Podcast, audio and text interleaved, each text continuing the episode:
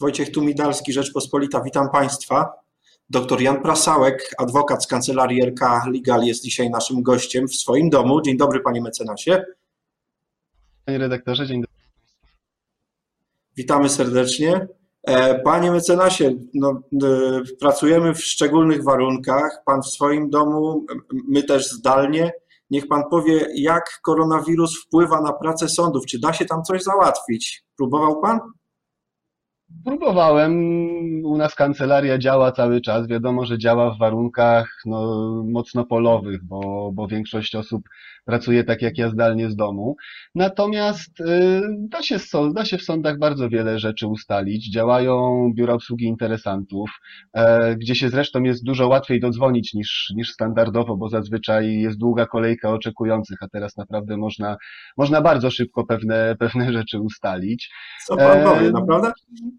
Tak, więc to też jest taka zmiana, że bardzo dużo rzeczy można ustalić mailowo, co wcześniej było niemożliwe, natomiast teraz też dostajemy od coraz większej liczby sądów wiadomości, że za jakieś określone zobowiązania z informacją, że jak najbardziej możemy udzielić odpowiedzi w formie elektronicznej, wysyłając określone pisma drogą mailową i takie pisma są przyjmowane, więc tutaj akurat to z perspektywy osób współpracujących z sądami, szczególnie na większą skalę, jest bardzo dobrym rozwiązaniem. Panie mecenasie, czy to jest, tak? Przepraszam bardzo, że się wtrącę, czy to jest naciągane, czy to wszystko ma podstawę prawną i po tym, jak się ta epidemia skończy, daj Boże, jak najszybciej, to będzie mogło zostać? Wiadomo, że pewnych rzeczy mailowo nie zrobimy, że pewne czynności procesowe, które wymagają swojej określonej formy, to nadal będą jej wymagały. Tutaj nie ma przepisów szczególnych w żadnej z ustaw tych, które były teraz wprowadzone, które by niektóre czynności, nie wiem, pozwu nie wniesiemy nadal w drodze mailowej. Ale jeżeli jest to jakaś kwestia formalna, gdzie musimy dosłać pewną daną, czy uzupełnić pewien brak nawet w formie papierowej później, ale dostajemy zobowiązanie w formie mailowej, czy w takich drobnych sprawach jak najbardziej to będzie skuteczne, więc to jak gdyby sądy już same doskonale wiedzą, co mogą, a czego nie mogą w tej formie elektronicznej zrobić. Natomiast sądy działają, tak jak rozmawiam ze znajomymi moimi sędziami, chociażby ze studiów moimi znajomymi, to mówią, że trochę mają czasu więcej na to, żeby napisać zaległe uzasadnienia, żeby wziąć jakieś duże akta do domu, których nie było do tej pory czasu tak wnikliwie przejrzeć, więc też jest dużo mniejszy wpływ spraw do sądu, co widać po naszej kancelarii, po wielu kancelariach, że mniej spraw jest wysyłanych do sądu, więc ten wpływ jest automatycznie mniejszy, pewne zaległości można wyprostować teraz. I generalnie działamy. Wiadomo, że rozpraw w sądach nie ma, bo to wynika jak gdyby już z tej ustawy z 31 marca, z wyjątkiem tam spraw pilnych, to pewnie chwilę o tym za chwilę porozmawiamy jeszcze. Natomiast działamy trochę na innych zasadach, sądy tak samo, ale wszystko idzie jakimś swoim torem do przodu. Panie mecenasie, wywołał pan temat spraw pilnych. Ich katalog jest znany. Oczywiście w karnych sprawach to posiedzenia aresztowe muszą być. Wszystkie te niecierpiące zwłoki dotyczące, nie wiem, przemocy w rodzinie, kiedy trzeba ustalić kontakty z dzieckiem, ekstradycję, kilka tego. Kwestie rodzinne. O to właśnie chodzi. Czy ten katalog jest pana zdaniem wyczerpujący? To znaczy, czy powinno się jeszcze w nim coś znaleźć? Czy widzi pan taką potrzebę? Tak, może jeszcze tytułem uzupełnienia, teraz w tej nowelizacji ustawy, która trafiła do Senatu, ten katalog też będzie trochę rozszerzony, bo będą między innymi tam dodane sprawy, więc najogólniej związane z ładem i zagospodarowaniem przestrzennym, żeby pewne inwestycje też mogły być odblokowane i mogły, przynajmniej pod tym te kwestie formalne związane z licznymi inwestycjami mogły iść do przodu, co uważam, że jest bardzo, bardzo dobrym rozwiązaniem, bo pewne kwestie będziemy mogli jak gdyby prawne załatwić, a ruszyć z rzeczywistymi pracami, jak będzie to możliwe oczywiście i będzie bezpieczne. Czy ten katalog jest za szeroki? Moim zdaniem nie, bo jak gdyby nadal my jako strona możemy cały czas podejmować określone działania procesowe. I jak gdyby tutaj, jeżeli ja coś zrobię, nie wiem, wniosę, pomimo tego, że mi nie biegnie termin na apelację, ja wniosę tą apelację, to jak gdyby ona będzie przyjęta, będzie rozpoznana dalej. Więc jak gdyby ten krok, wydaje mi się, że to są najistotniejsze sprawy, takie gdzie, no tak jak pan redaktor wspominał, chociażby tymczasowe aresztowanie dla osoby, która siedzi w więzieniu, w areszcie i jak gdyby no zależy jej na pewno na tym, żeby jej powiedzmy zażalenie na tymczasowe aresztowanie zostało rozpoznane, no to żeby ten termin bieg jest bardzo istotny, żeby chociażby bieg termin, ten, który w jakim terminie sąd musi rozpoznać jego zażalenie na tymczasowe aresztowanie. Natomiast tam, gdzie jest to możliwe, to myślę, że nie ma sensu robić tych rozpraw, bo to jest dodatkowe ryzyko zachorowań dla ludzi i dla sędziów. No, bez najmniejszej wątpliwości o aresztowanych musimy pamiętać również w takim kontekście, że przecież ich śledztwa w ich sprawach przeciwko nim no, nie będą się teraz toczyć szybciej, a raczej jest prawdopodobieństwo, że wolniej, oni są pozbawieni wolności, więc tutaj trzeba wykorzystać każdą możliwość, żeby no, rozpoznać również zażalenie i żeby ewentualnie, jeśli jest taka potrzeba, osoba tymczasowo aresztowana niepotrzebnie nie przebywała w zamknięciu.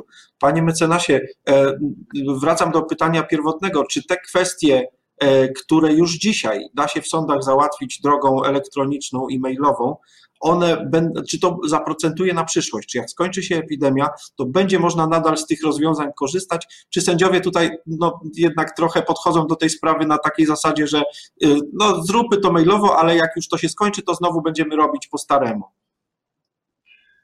Ja może tutaj nie będę dużym optymistą, ale trochę u nas sądownictwo nadal jest oparte, no zresztą takie są przepisy, na papierze. I myślę, że te ułatwienia one oczywiście będą, one są zresztą wprowadzane, są portale informacyjne, gdzie można się dowiedzieć o wynikach rozprawy już od dawna przecież. Natomiast to wszystko idzie u nas bardzo powoli. Ja mam wielką nadzieję, że jak gdyby ten koronawirus da nam do myślenia też pod kątem tego, jak na przyszłość można usprawnić pracę, bo wiadomo, że przed epidemią no, sądownictwo nie działało bardzo sprawnie, tak oględnie mówiąc, i bardzo szybko, a jest naprawdę bardzo dużo rzeczy, które można by robić elektronicznie i które teraz, jak widać, można w praktyce, bo to działa teraz w tym ekstraordynaryjnym okresie. Natomiast czy na przyszłość to się utrzyma, to zależy od sędziów. Jeżeli ja mogę apelować, to apeluję, żebyśmy również w przyszłości jak najbardziej korzystali z tych rozwiązań. No i na tyle, na ile możemy, to zmieniali przepisy, żeby to wszystko mogło elektronicznie, żebyśmy się mogli elektronicznie komunikować. Jest dużo zmian. No teraz chociażby w postępowaniach egzekucyjnych będzie niedługo cyfryzacja akt i jak gdyby dużo większa możliwość wymiany tych danych między chociażby wierzycielem a komornikiem w formie elektronicznej. Natomiast to są gdzieś wycinkowe kwestie, które gdzie jest ta cyfryzacja. Natomiast no, na szerszą skalę są oczywiście przepisy, tylko że przepisy no, od kilku lat są, albo są prace nad nimi toczone, ale efektu nie ma. No i nadal kiedyś słyszałem, że w 2017 będę mógł wnieść pozew przez mail do sądu. 2020 i nadal nie mogę. Ale nawet 2020, no tak. I ciągle jesteśmy w kłopocie. Jeśli teraz to się nie zmieni, to właściwie już trudno powiedzieć, kiedy by mogło się zmienić, prawda? Panie mecenasie, chciałem jeszcze zapytać o kwestię zawieszenia terminów sądowych. Czy to dotyczy wszystkich spraw i jakie to skutki przyniesie, co oznacza w praktyce? To dotyczy większości spraw, to rozmawialiśmy o tym katalogu wyłączeń, gdzie to nie dotyczy tych kwestii, powiedzmy, nazwijmy to karnych, rodzinnych i zagospodarowania przestrzennego, tak nie wdając się w szczegóły, bo pewnie nie mamy na to czasu.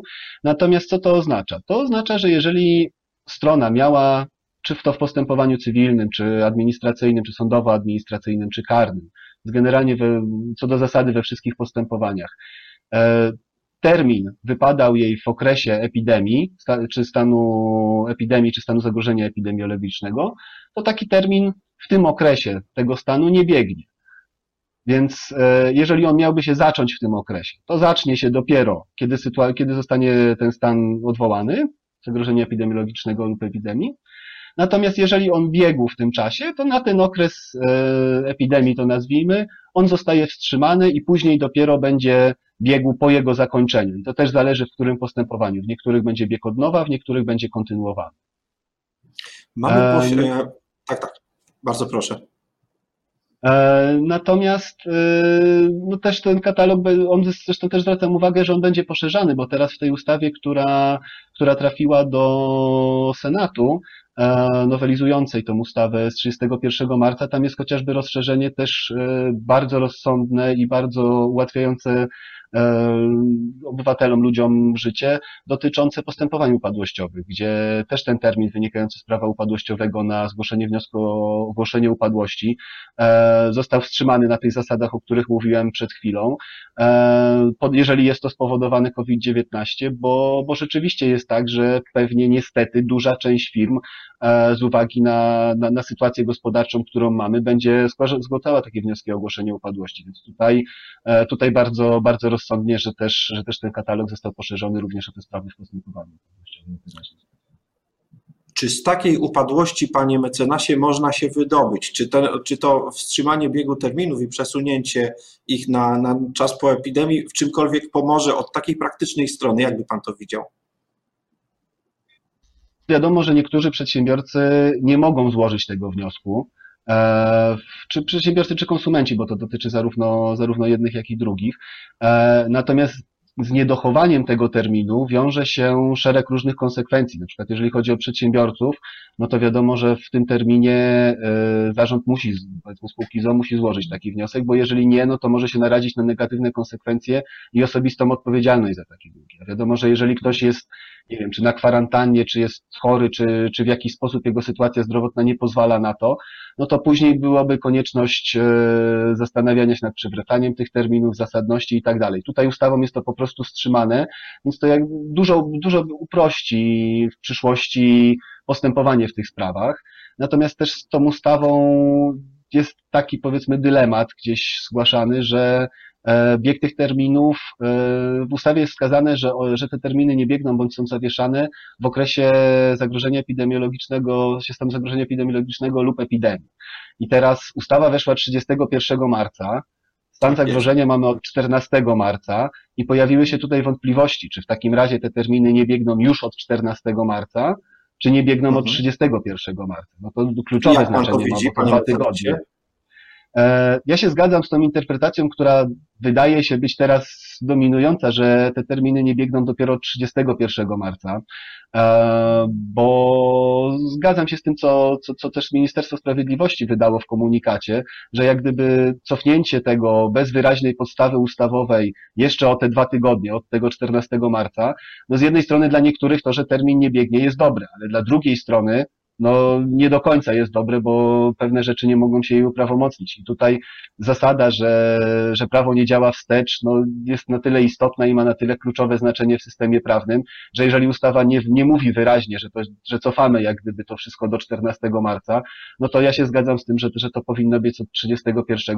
Chociaż odmienna interpretacja też powstała, też została bardzo solidnie uzasadniona. No i to jest coś, co widzę potencjalnie problemem w późniejszym czasie, bo wiadomo, że jeżeli jedna strona będzie przyjmowała interpretację A, to druga strona może mieć korzystnie przyjąć interpretację B, no i gdzieś to sądy będą musiały rozstrzygać. Panie mecenasie, na koniec, nie mamy zbyt wiele czasu, ale zapytam, bo jeszcze jest kwestia przesyłek sądowych, doręczeń i terminów, które wynikają z przepisów prawa, gdy chodzi o skuteczność doręczenia. Jak to się zmienia w związku z kolejnymi tarczami antywirusowymi?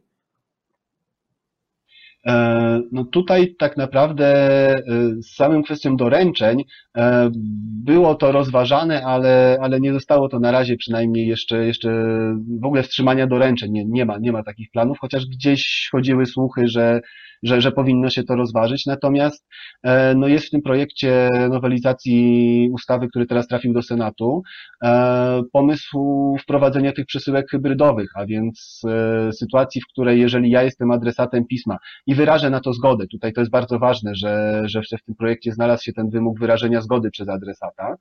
Jeżeli adresat wyrazi zgody, jeżeli ma określone warunki techniczne do tego, żeby tą korespondencję odbierać, no to będzie taka możliwość docelowo, żeby Poczta Polska otwierała przesyłkę, skanowała ją, za moją zgodą oczywiście, no bo tak, bez tej zgody byłoby to bardzo kontrowersyjne, ale za moją zgodą może to otworzyć i doręczyć mi w formie elektronicznej, a więc unikamy tego, co z czym ja się chociażby borykam w mojej kancelarii, czyli z olbrzymimi kolejkami na poczcie, gdzie ludzie chcą odbierać tę korespondencję. Ja bardzo chętnie dostawałbym tę korespondencję w formie elektronicznej, oczywiście z wyłączeniem spraw, gdzie nie wiem, są to sprawy, gdzie jest tam jakieś dane objęte tajemnicą adwokacką.